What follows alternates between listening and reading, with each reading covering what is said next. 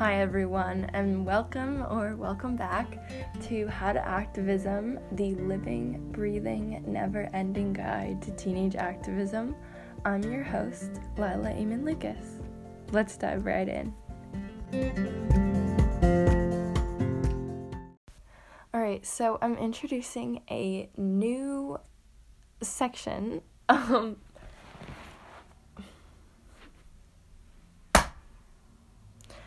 All right, so I'm introducing a brand new section to start off my podcasts. Um, I'm gonna try it out and see if I like it, but uh, it's called Cheers and Jeers.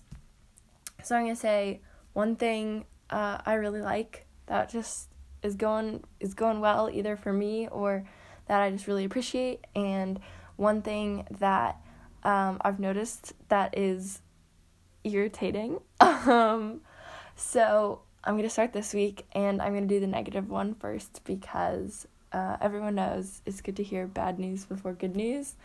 Uh, so the first thing, my jeer, is I uh, have been practicing driving a lot. So I've been going out on drives since I have a permit, and uh, I've been noticing a lot of people walking around without face masks on and there are it's well okay it's kind of 50-50 um, but it's just sort of irritating in general to see as many people out walking around as i am. Since i'm in a car with the windows rolled up uh, i'm sort of still self-isolating um, but i've tried to really only go outside to do essential things which since i'm not grocery shopping for my family is uh, just walking the dog so um, it's sort of frustrating to see like people who are like going like I don't know I'll see I'll see so many people who are obviously like neighbors or good friends or something who are trying to go like on social distance walks or something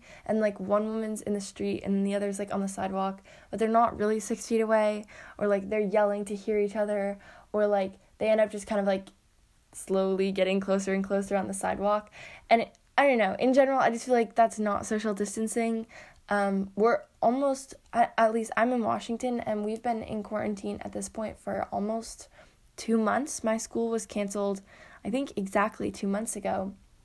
But um, places like Italy and Spain and China, um, basically, most of them had their lockdowns for two months uh, and then slowly started easing restrictions. But they were able to do that because the government was able to handle everything so well that uh, once two months was over, it was actually safe to come out. And as much as it's really hard to like admit this, like I don't want social distancing guidelines to ease up because like we've barely figured out how to start testing people and like I, the testing is not even contained. So, uh, in most of the country. So, um, I think we just need to stay quarantined, uh, and it's a bummer that people aren't aren't limiting what they're doing basically to essential trips like to the doctors or to um, like take pets on a walk or basically to get groceries. Um, and it also stinks that we can't um, start safely lifting guidelines now in America when other places are able to start doing that. Uh, and on a happier note, my cheers is to healthcare workers. Um, I've been listening to a lot of really impactful podcasts that have featured healthcare workers like doctors and nurses. And it's like, obviously, we know that like they're going just through like an incredibly stressful time. But um, listening to like the psychological impacts of this, not just the physical impacts of like 20 hour shifts and not being able to see their families, but just like the the stress and like the unexplainable, almost kind of unexplainable like mental drain that it's had is um it's it's really um it's stuck with me. So um my cheer is to all of them. So thank you healthcare workers.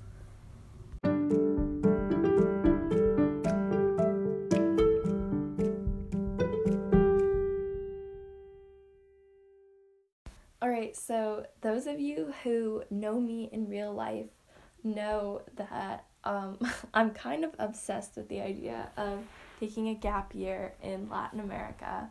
Uh, I don't quite know where I want to go. I kind of just want to go everywhere right now.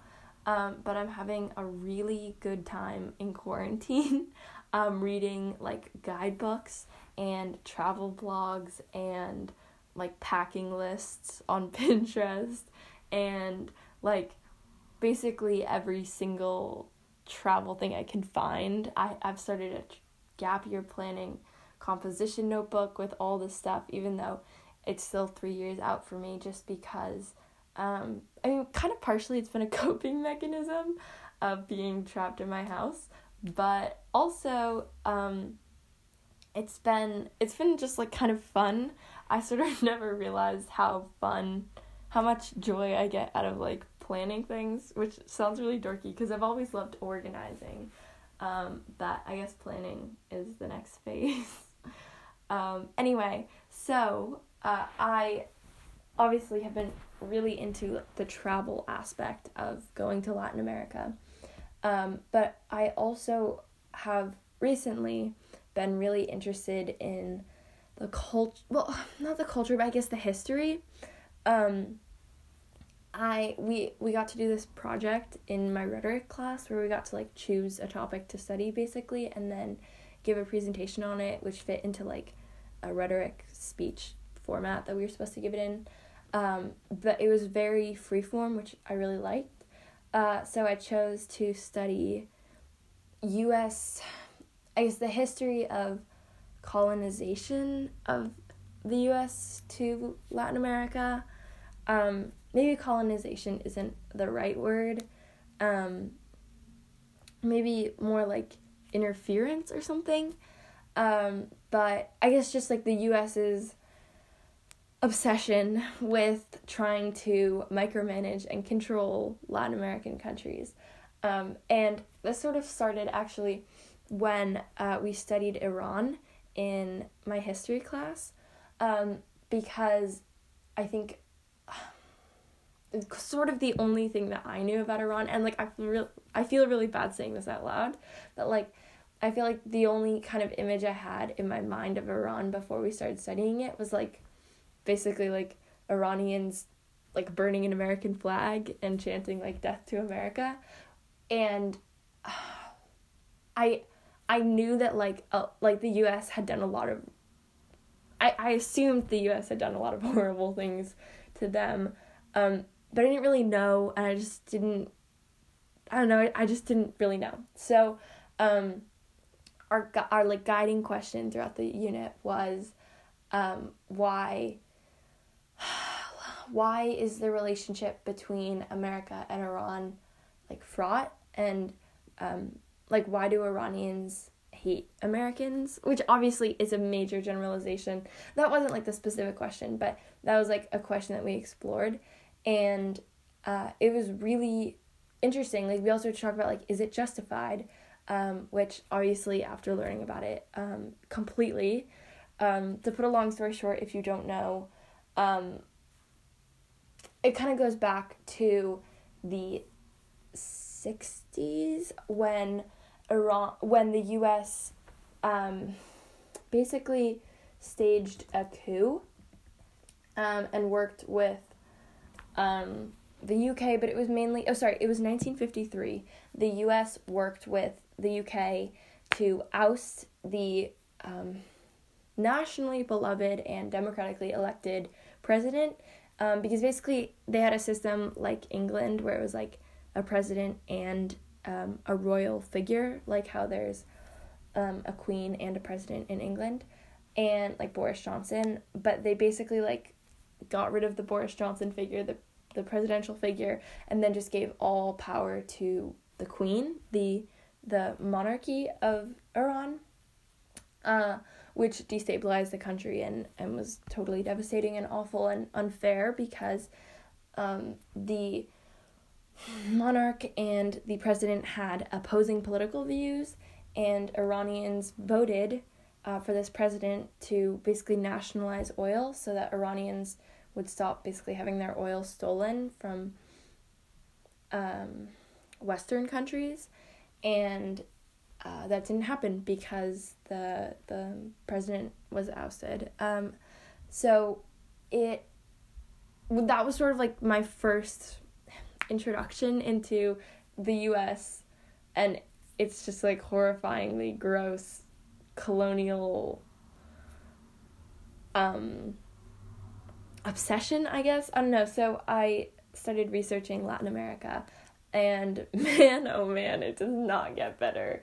Um yeah. Uh so I I made this whole speech for rhetoric and um I thought I would read it here because um it was really interesting and uh I learned a lot of really interesting things and I think a lot of the underrated parts of activism underrated and also like under talked about is just learning like it's so important to be I mean, okay, this sounds obvious for me to say like it's so important to be like educated as an activist.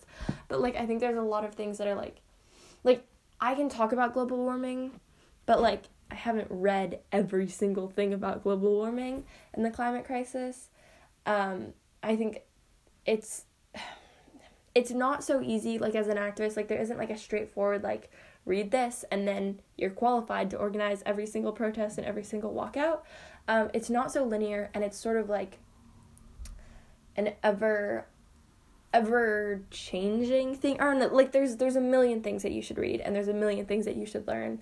Um, and it's okay if you haven't read all of them and listened to all of them but as an activist part of your job is self education so uh, with that, I want to present this to you all so I can help you all self educate yourselves.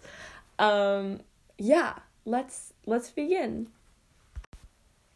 Did you know that of the 33 countries in Latin America and the Caribbean, the United States has quote orchestrated or supported a violent coup or interfered in 29 of their elections? I know, I didn't either until I began to research this topic. During this informative speech, I want to explain a few examples of the most shocking instances of these interferences. So, first, I'll explain the situation in Chile, then, I'll tell you the story of Nicaragua, and finally, I'll share what happened in El Salvador. All right, firstly, Chile. So, the US began meddling in the 1970s. Then, the US supported um, basically after there's there's nothing confirmed of the U.S. Um, interfering in like the very beginning, um, but it's sus- it's suspected. Um, a lot of people kind of say that Nixon was um, keeping a really close eye on uh, Chile. So then the U.S. Um, supported a in 1973. The U.S. supported a junta, supported the junta, which are like um, a terror group, and um, it within a military coup to kill Allende, who was the democratically elected president of Chile at the time, and he was a known enemy of the United States due to his socialist ideals.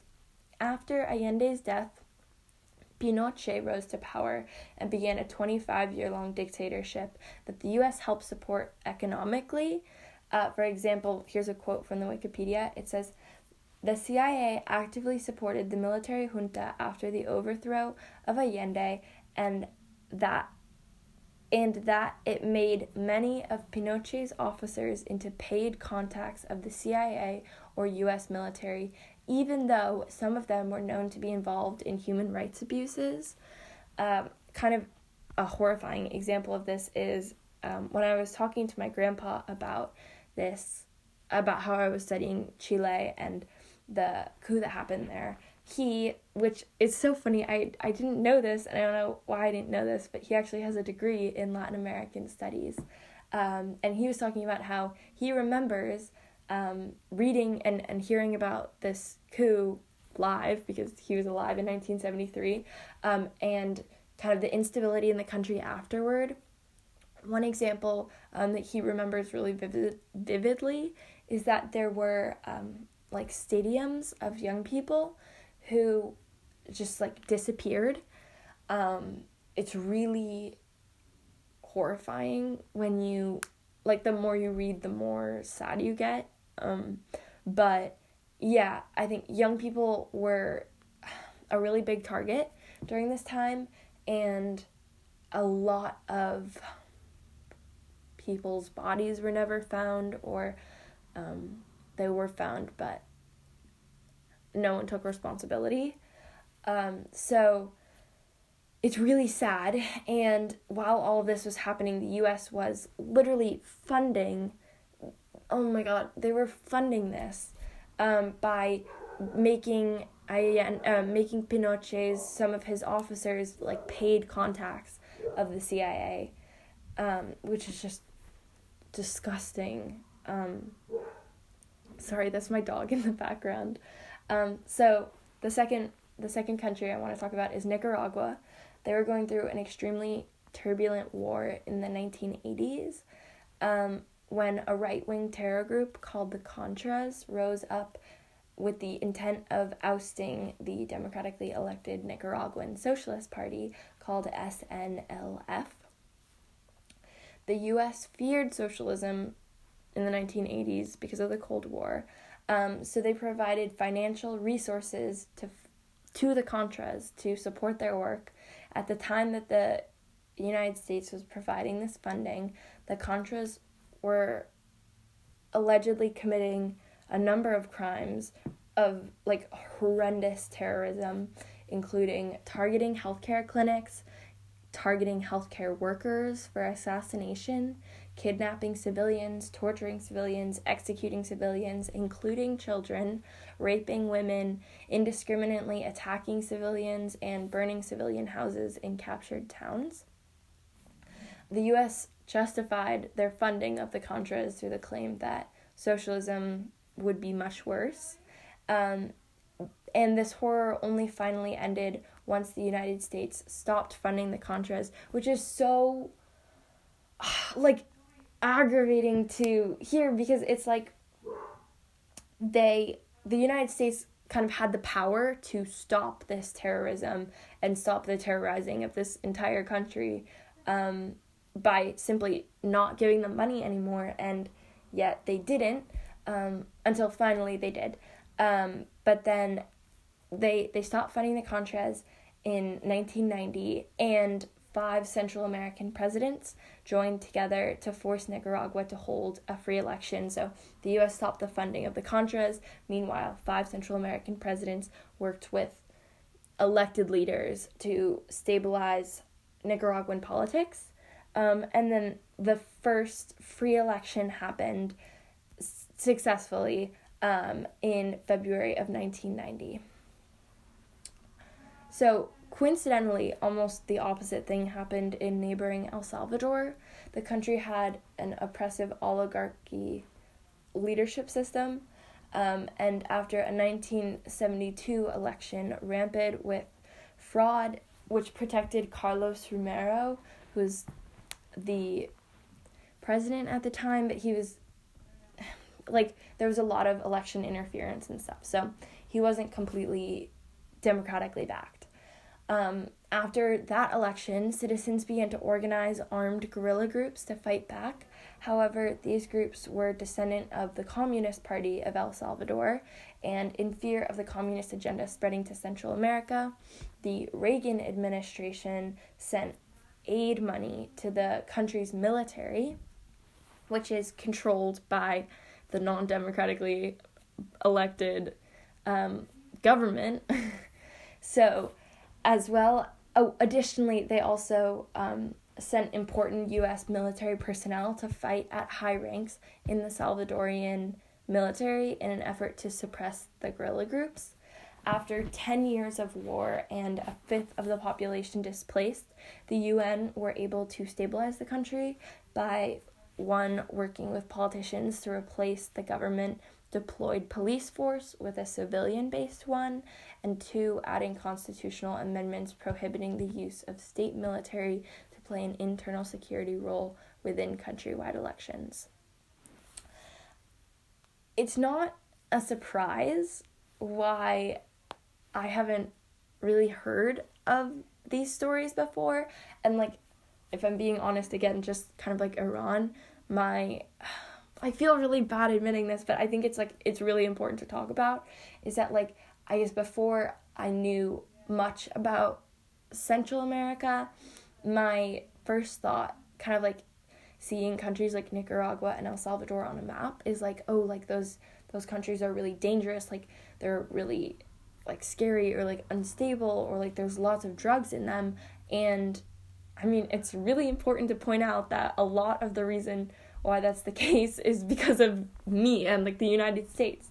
Um so the US is awful at critiquing itself and teaching uncomfortable history, but a lot of the de- the destabilization that happened to these countries, like I included some um, years, and I hope when I said those dates that your first thought was like, oh my gosh, that is so recently. Um, and it is. It's so recent. Like everything that's happening here, like there there was some really sus things that happened with the United States and Costa Rica in like the 1930s and a lot of other countries and th- these are just like a couple of instances in which and and like again like this there are 29 countries in total that um the US has interfered with of 33 so these are only a couple of countries and within these there are only a one story um in which there are in most countries a couple. Um, so I really hope that that this this taught you something um, because I think I as I said before like I really want to travel to a lot of these countries but I think it's it's important that I educate myself before I travel so I'm not just like going places gleefully and being like oh look that's a pyramid that's cool. Like there's so many um, things to recognize about the ways that my country has really unfairly destabilized so many other countries um, and how like upsetting and disgusting uh, and like revolting like the outward destabilization has been. I mean funding corrupt governments and terror groups. I mean it's like I, I don't know like I just think like how like how can this how can this Okay, so I just want to emphasize this for probably like the millionth time, but this is like the very very very very very very very very very very very very very very very very very very tip of the iceberg not just of like US colonization or colonialism and imperialism globally, but in the United States and in El Salvador and Nicaragua and Chile. Like there are so many there are so many things I had to cut out. It's sort of it's sort of funny that I'm not really like I like I, I don't do speech and debate. I'm not like a rhetoric person. But every time I take a rhetoric class, my biggest struggle is that I need to cut my speeches down. Um which I had to do for this speech.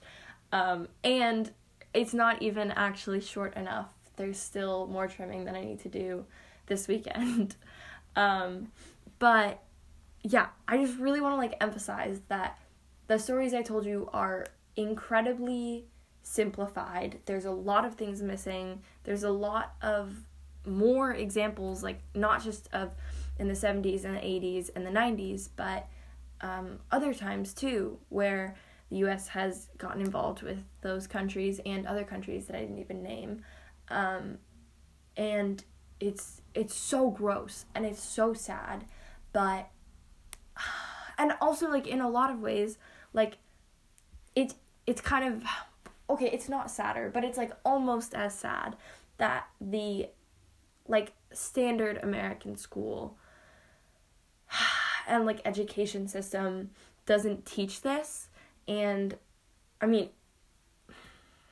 america has a disgusting history of not admitting all the times it's messed up which is not news to anyone obviously um, for example yeah i have i have like learned very little about slavery and i i haven't even learned yeah, no, no, there's a lot of things that are like gaps in in my education, um, as I'm sure there are in other kids too. But um, yeah, the US kind of sucks.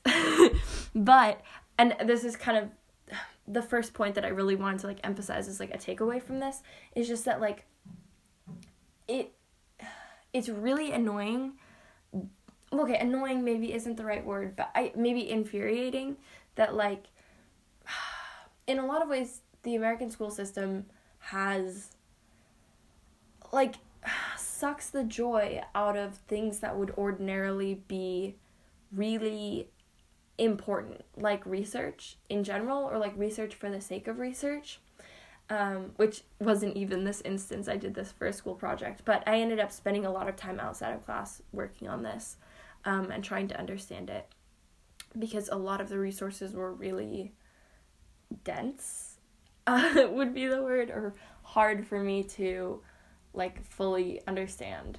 Um, and and I definitely like faced this before. Like as I was saying in the beginning, like for a while I was a lot more excited about just like the idea of travel in general, even though I knew exactly where I want. Well, not exactly, but like I knew what region of the world I wanted to go to, and yet like I wasn't even really that interested in the culture or like the history as much as I was interested in just the idea of traveling, which I guess is okay. But I think it's really important that you learn um, about things in general and it's i think it's like important that you research which actually has been really nice um, since social distance learning started for me at least i feel like teachers have expanded projects to be a lot more unstructured in a way that um, in a way that's like it it allows a lot more creative freedom which i really really like. Um, but yeah, I really it's it's such a bummer that like I think the way that like Amer- like American students are sort of just programmed to like write the five paragraph essay over and over and over again until your hands bleed for like like four years of high school and then I, I don't even know if you have to do that in college. You probably have to do harder things like five page essays and more. Aren't theses like 100 and 150 pages? I don't know. But um, I think when stuff is taught like that, it's really easy to never want to do it um, on your own free time, which is understandable. But um, with this extra time, and hopefully your teachers have um, expanded their freedom in the way that some of mine have. Um, and even if they haven't, if you have just more time in general right now, it doesn't have to be a an essay, it doesn't have to amount to anything, um, or it could amount to um, like a really brief slideshow that you just show your parents, or um, a notebook. Like you could just be like, um, I'm just like I'm gonna or like commit to just fill like one lined page with um, stuff that you learned or something. I don't know. It could be anything you want. It could be like you learn about this and then you write a song or a poem or whatever. Like, I'm I'm not going to keep rambling because you get the gist. But I think it's it's really important to research things because there are so many gaps and there are so many examples of times when there's you're sort of disincentivized indirectly to not research things because you're doing it so much in school that it becomes really unfun. Um, also, just kind of secondly, like critique. I went to so many resources. Again, obviously, I think a lot of people learn about fake news and how to combat fake news, and in general, just how to like go to multiple sources to make sure you're getting the full picture. But um, don't don't be afraid or upset or surprised if what you find is that America's messed up. um, in fact, that's the truth. So it's great that you're finding that out. Um, and finally, know that you always have so much more to learn. Obviously, there's so much I have to learn. There's like 29 countries I need to cover. I've covered like three. um, but yeah, like just just try to learn something over this quarantine break. Obviously, take time for yourself, care for yourself, um, but maybe just go down a Wikipedia rabbit hole. Click on one thing. There is a phenomenal Wikipedia page um, that I used as like a guiding, um, like a starting point for this project called the United States Involvement in Regime Change in Latin America. The statistic I said about in the very beginning of my speech about 29 out of 30 countries, there is a map, like first thing on the Wikipedia page that demonstrates this and shows um, all the countries in green that have been affected. It's really shocking um, and and really sad. So um, if that's what you're into, do it. Also though, like this could be like like really just make sure you structure your research around something that you're genuinely interested in. If it's not a place that you want to travel one day, it can be I don't know like more about learning like where your parents came from or grew up or like if they're immigrants or your grandparents or your family way way back or um, you could just go to a world map and try to find a country that you've never heard of and research that you could even probably research that name and then american imperialism and you'll probably get some results really really sadly um, but that is yeah, that's that's kind of my what I wanted to say this week. I just wanted to get it off my chest. I've been kind of buried in research for this project and I really want to talk about it because I'm tired of just like going at my computer every 10 seconds while I'm researching like oh my god this is so bad. So anyway, um yes.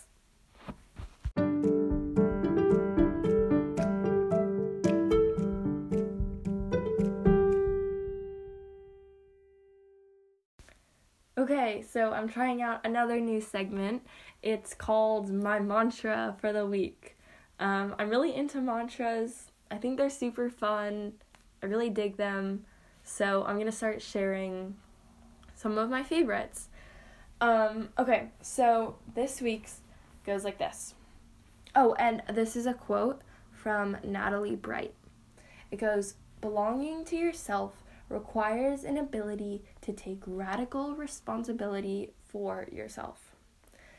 The reward for doing so unshakable self empowerment, self worth, and self belief. So, I did some researching, and Natalie is a life coach. Um, I made a list a while ago in my notebook of all the jobs that um, I want to do when I grow up. It's not realistic. There's like 30 on there. One of them is a life coach. I think it would be really fun. Don't judge me. Um, life coaches get a lot of yeah, sometimes. So um but I think that this quote really spoke to me. I just have been feeling a lot of feels lately. Um that if you'd like to know more about, you can text me and I'd love to talk to you about it. I don't want to put them all on the podcast because um yeah, I just I'm, I'm kind of anti like monetizing all your feelings, but this quote really speaks to me because I think it's about like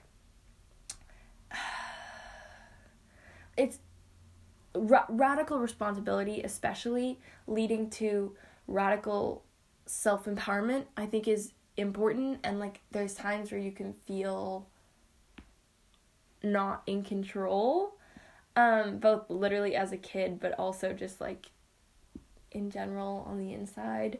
Um and it's important to not live life passively. So yes that's my that's my mantra. I hope you enjoyed this segment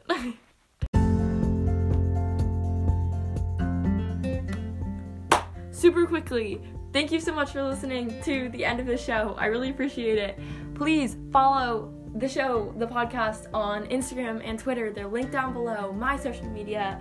If there's a guest on the episode, their social media is linked down below. Projects they're working on, projects I'm into, stuff I'm thinking about. Um, if this show moved you, made you think differently, you can share it with a friend, share it on social media, send it in a text, talk about it to a friend in person when we can finally see those. Um, and yes, thanks again so much for listening. I'll talk to you next week.